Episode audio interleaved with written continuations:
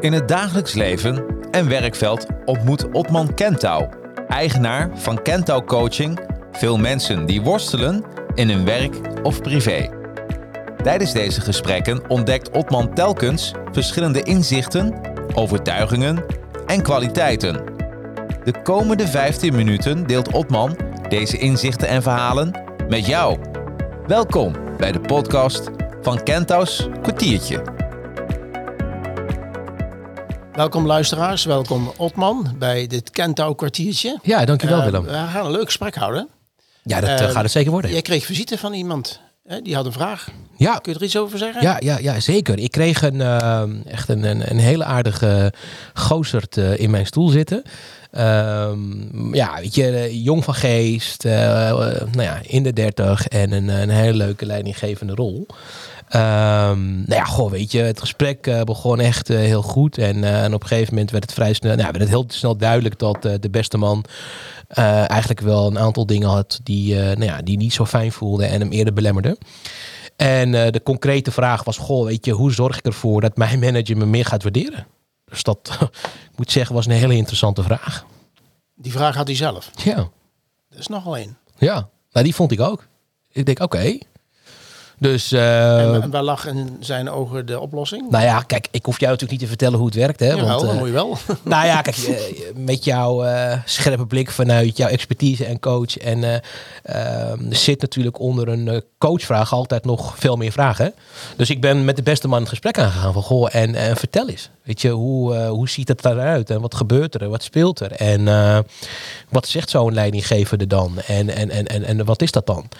Ehm, nou ja, weet je, daar, komen, daar kwamen eigenlijk best wel echt eh, ja, hele eh, eh, basale antwoorden op. Zoals? Nou ja, weet je, ehm, ik doe zoveel naast mijn werk. Ik doe ook nog eens het, het oppakken van extra taken. Ik doe ook nog eens de extra vergaderingen. Als de manager er zelf niet is, dan neem ik dat van hem op. Ehm, maar ja, ik word daar nooit voor gecomplimenteerd. En waarom doe ik het allemaal? Ehm, ja, zonder waardering wil ik het eigenlijk niet meer doen, dat extra. En, ehm, en op een gegeven moment stelde ik hem eh, de vraag van... Goh, wanneer heb jij voor het eerst het besluit genomen om, ehm, om eh, niet gewaardeerd te voelen? En hij keek me aan. Het besluit genomen om jezelf niet gewaardeerd te voelen. Ja, precies. Even, even helpen, joh. Ja. Nou ja, kijk, eh, we zijn natuurlijk allemaal niet eh, geboren met, eh, met die emoties en gevoelens. Dus die hebben we natuurlijk ergens een keer eh, ontwikkeld door een bepaalde gebeurtenis. Ehm, en dat geldt natuurlijk ook voor deze coachie. En hij keek me echt aan, maar wat bedoel je dan? Ik zeg, nou ja, ik zeg, kun jij wellicht nog een moment herinneren waar je wel gewaardeerd werd? Ehm, en het antwoord was ja. Ik zeg, oké. Ik zeg, en, en wanneer was dat dan? Nou, dat was in mijn vorige job. Ik zeg, oké, en hoe zag het dan uit? Eh, nou ja, eh, mijn eh, manager had overal oog voor en, en die zag het. En ik, ik deed ertoe. Oké. Ik deed dat toe. Ja, ik deed ertoe. Maar even terug naar die, die vragen. Ben je ook in gesprek gekomen over, over de schuldvraag? Het is een beetje een zwaar woord, hè? maar als iemand niet gewaardeerd voelt, en dan, dan moet je dat ook erkennen, iemand Ja. voelt nou eenmaal zo. Ja. Ligt het dan altijd aan een ander of lag het ook aan hem? Heb je dat proces kunnen Ja, oppakken, dat hij dat ook eens Nou, op een andere manier eh, op reflecteert? zeker. Kijk, eh, ik heb altijd wel oog. Kijk, in de basis heb ik altijd oog voor de persoon die mij in de stoel zit. Eh, en dat is ook waar we daarmee aan de slag gaan. Dus eh, het zal ongetwijfeld eh, zo zijn dat de, de, de beste manager in deze, hè, de leidinggevende als het ware, dat hij daar dingen doet of gedragingen laat zien, wat er uiteindelijk voor zorgt dat. Maar uiteindelijk is, ehm, ja, is de coachie die mij in de stoel zit, ja, die kiest ervoor om, om niet gewaardeerd te voelen. Dus uiteindelijk hebben we daarop doorgespit. En, ehm, en ik kan je vertellen dat dat vrij snel duidelijk werd. En wat kwam eruit? Nou ja, mijn vader. Dat zeg je? Mijn vader, zei hij. Je vader. Ja. Oké. Hij zei mijn vader. Ik zeg, eh, oké. Hij zegt mijn vader. En ik zeg, oké. en ehm, hij zegt dat is het eerst bij mij opkomt. Ik, eh, mijn vader heeft me eigenlijk ook nooit gewaardeerd. Dus ehm, Dus eigenlijk is het een soort hardnekkig iets wat zich... ja, eh, zeker. Wat je, wat je heel duidelijk ziet is dat hij eh, iets wat hij, wat, wat gemist heeft in zijn, in zijn jeugd. ehm, ja, dat, dat, dat, dat verwacht hij nu van een ander. Dat projecteert hij als het ware. En, ehm, en het was wel mooi, hè? want toen hij bij mij binnenkwam, eh, was hij vooral kijkende naar die leidinggevende. Die, die, die, die was de veroorzaker van alles. Als zijn vader. Nou ja, ja, ja. Nou ja, dat inzicht kwam later. Want toen, toen, dat, toen dat kwartje viel, toen dat kwartje viel, zag je hem echt serieus. Meen je het nou? En, en zo zie je maar weer hoe belangrijk het is hè, om bepaalde dynamieken voor jezelf te kunnen plaatsen. Als het goed naar je luistert, zeg je, ben je eigenlijk in staat geweest om de coachie te laten ontdekken eh, Ja. dat hij eigenlijk iets in stand houdt waar hij zelf heel veel last van heeft. Ja, ja zeker. zeker. En, en, en, en ehm, om maar niet nu alle technieken erin te gooien, wat, wat mij enorm helpt eh, bij dit soort vraagstukken is om altijd te kijken van goh, en hoe is het systeem dan opgebouwd? Eh, wellicht het systemisch werken, dat, dat, dat zegt ja natuurlijk wel. Dat is iets wat, ehm, waar ik erg fan van ben en eh, wat ik graag toepas ook in mijn praktijk. En ik heb eh, de beste man gevraagd om gewoon eens eh, de opstelling van zijn eh, gezin eh, op de vloer neer te leggen. Eh, ehm, middels van, goh, waar staat je vader, je moeder, je broers en zussen? En, en ook daarin zag je steeds meer dat die bewustwording eh, eh, eh, meer werd. Ehm, eh, en op een gegeven moment, ehm, toen we richting de afronding van de oefening gingen, ja, vielen niet alleen maar kwartjes, maar knaken. Je, zag echt dat daar een soort van bewust is. eh, Oké, dus ik heb altijd eigenlijk dit bij me gedragen. Ik heb dit bij me gedragen en als soort van projectiemiddel gebruikt op, op eigenlijk iedereen waar ik, waar ik contact mee heb gehad, als het ware, waar ik een relatie mee heb. En wat nog bijzonderder was, en daar komt hij. Ik hou me vast. Ja. Hij zegt, en mijn vriendin ook. Ik zeg, wat je vriendin? Nou, hij zegt, ehm, ja, die, hij zegt, ik heb gewoon heel lang mijn vriendin kwalijk genomen dat ze mij niet waardeert. Is een heel diep geworteld patroon dus. Ja, Dus het leggen van zo'n familieopstelling eh, creëert ook een bewustzijn. is erg confronterend. Hè? Als je nou na het traject, eh, eh, we geven wat lengte aan het verhaal. Maar Ja. ergens, ik neem aan, hoop dat je deze persoon echt wel hebt kunnen helpen. Ja. Eh, dat begint ergens bij het besef, hè? het erkennen van het probleem. Ja. Vader zit nog steeds op schoot en daar moet ik toch eens een keer afscheid van nemen. ja. Ehm, hoe heb je dat nou opgepakt met hem en waar staat hij nu? Nou, kijk, ehm, wat je zegt ook, die bewustwording, weet je, dat, dat alleen dat al ehm, heeft eh, eh, in de coachingsruimte al best wel veel gedaan eh, bij de beste man. Dat zag ik ook in zijn non-verbaal ook.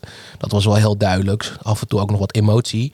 Maar toen hij op een gegeven moment bij mij weggegaan is en ik sprak hem een paar dagen later, kreeg ik nog een appje van hey, ja, ik herken dit en dit overkomt me nu en het gebeurt weer. Dus je zag op een gegeven moment dat het in de praktijk eh, had hij daar voor zichzelf een antwoord op. In plaats van eh, meteen weer in zijn oude gedrag terugvallen. wat, Ehm, was, wat was het antwoord? Want ik ben wel benieuwd.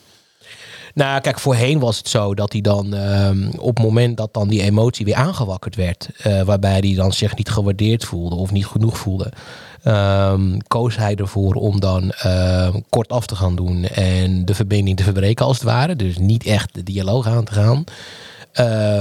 Nou, eh, deed hij nu iets anders. Nou ja, gewoon zijn, zijn emotie, zijn gevoel uitspreken. Ik, ik, ik merk echt dat het wat met me doet. Ik, ik, ik, ik merk dat we even uit verbinding zijn. Ik, ik, ik merk dat jouw opmerking mij raakt. Ehm, alleen die uitspraak al zorgt er ook voor dat, nou, dat de gesprekspartner eh, nou ja, op een gegeven moment zichzelf ook kwetsbaar Nou opstelt. ja, je gunt de ander, in dit geval de gesprekspartner, ook een inkijken in Ja. jouzelf. Ja. Dat is niet, geen garantie, maar Ja. wel in ieder geval een voorwaarde Ja. voor verbinding en naar elkaar te luisteren. Ja, zeker. En, en, en, en vlak daarna, hè, want dit, is wat, dit was een voorbeeld waar je naar vraagt. Maar vlak daarna heeft hij ehm, eh, ervoor gekozen om, ehm, om naar zijn ouders toe te gaan. Want eh, zijn ouders die, eh, eh, zijn wel gescheiden. Ehm, ehm, maar hij heeft er toch voor eh, gekozen om eens een keer een bakje koffie bij zijn vader te doen. Ehm, nou ja, de beste man is nog steeds niet eh, veranderd. Like, like, wat, althans, dit is wat ik terug heb gekregen van, eh, van de coachie. Maar wat ik vader heb je het over nu. ja, ja, en wat ik mooi vond aan de coachie is dat hij zich daardoor niet liet leiden. Oké. Ik ben de persoon twintig jaar later en ik kies mijn eigen pad. En, en ik ga jou gewoon eens simpelweg die vraag stellen. Eh, papa, hoe was, het, eh, hoe was het toen? En eh, hoe heb jij onze jeugd ervaren? En nou ja, waar ben je trots op? En waar ben je minder trots op? Dus vooral dat gesprek aan te gaan. Om gewoon eens te kijken van, goh, hoe ervaart zijn vader? En heeft zijn vader het nou vanuit een... Vanuit welke intentie is dat dan, heeft dat dan plaatsgevonden? Om daar vooral begrip voor te tonen. En dat vond ik zo'n mooi proces. Omdat ik de beste man ook zag groeien. Want het gaat hier wel om een leidinggevende. Die verantwoordelijk is voor een medewerker of twintig.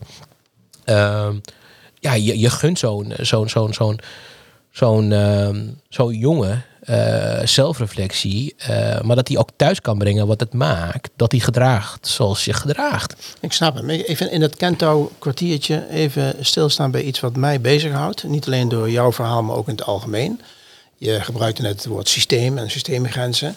Um, ergens in dit coachingsproces ben je heel erg bezig met het functioneel coachen. Ja. Hoe kun je mensen in hun kracht zetten en hun patronen te leren doorbreken en anders functioneren. Ja. Maar je neemt mensen ook mee, en ik denk ook weer terug in die realiteit, door uitstapjes te maken op, nou laat ik het maar even, uh, psychologische trajecten.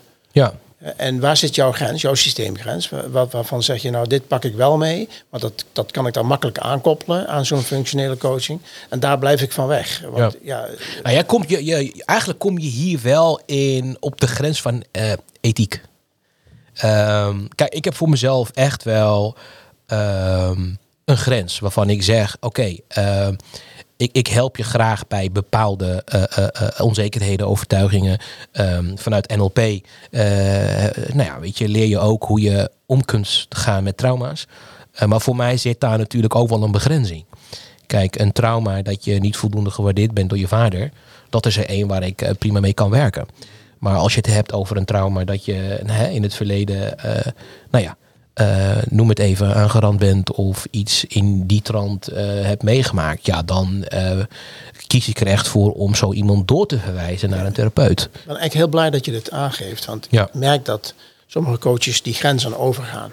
Ja. En uh, nou ja, ik vind het best wel lastig om daar mensen op aan te spreken. Uh, uh, maar ik merk wel dat vaak coaches grenzen overgaan. Ja. En dan een heel raar gebied terechtkomen waar ze geen expertise hebben. Dus ik ben eigenlijk wel heel erg blij dat je, dat je daar die afbakening doet. Ja, absoluut. Absoluut. Absoluut.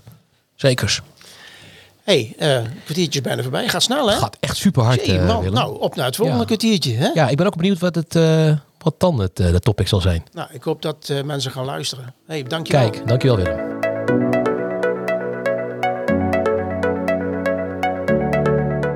Bedankt voor je tijd en interesse in deze aflevering. Ben jij iemand die meer wil weten over managen en coachen van medewerkers die thuis of op afstand van jou werken? Of worstel je zelf met je werk of privésituatie? Neem dan contact op met Kentau Coaching en stuur een mail naar info@kentaucoaching.nl. Op onze website www.kentaucoaching.nl vind je meer over ons. En heb je genoten van deze podcast? Deel hem dan op social media. Of geef een review via de LinkedIn-pagina van Otman Kentau. Of geef ons een paar sterren via je podcast-app. Alvast bedankt. Nou, tot het volgend Kentau's kwartiertje.